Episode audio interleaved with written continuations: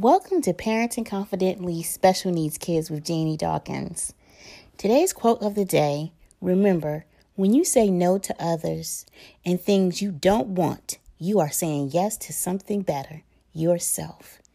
It's Self Care Monday. I hope you had a nice weekend. Let's dive in.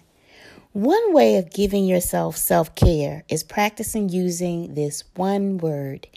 Do you know what it is? It's the word no. You may be thinking, I use that word, but do you really?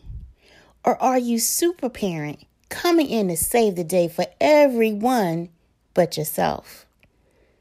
When you use the word no as self care, it's when you take moments before you say yes to any request that you ask yourself, is it taking away from yourself? When you have a plan to take a moment for yourself and someone calls you with a request, ask yourself, if I say yes to them, am I saying no to myself? Value yourself enough to tell others no so that you are saying yes to you and your peace of mind. For some of us, we believe that saying no is uncaring, even selfish, and we may have a fear of letting other people down. On top of this, we may have a little bit of fear of being disliked, criticized, or risking a friendship. Taking care of yourself is not selfish.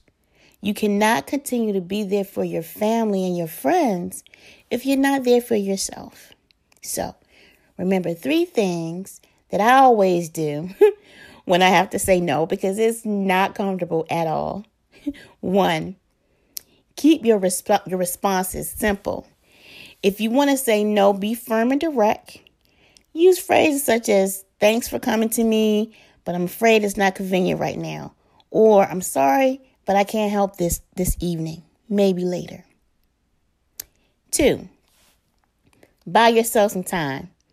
Interrupt this the yes cycle that you usually do and say something like, I'll get back to you. Then consider your options. This is the moment that you make a pause before you say yes. Three, don't feel guilty for saying no, especially to your children.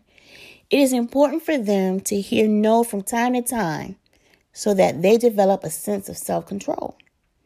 Saying no and letting your child know that you can't do a certain thing, it lets them know and let them know that you have plans. It lets them know that sometimes they have to wait. From one parent to another, you are wonderful. Always remember to be patient with yourself and child. Please share this with your fellow parent and leave feedback. And follow me on Facebook or Instagram at Jeannie Dawkins.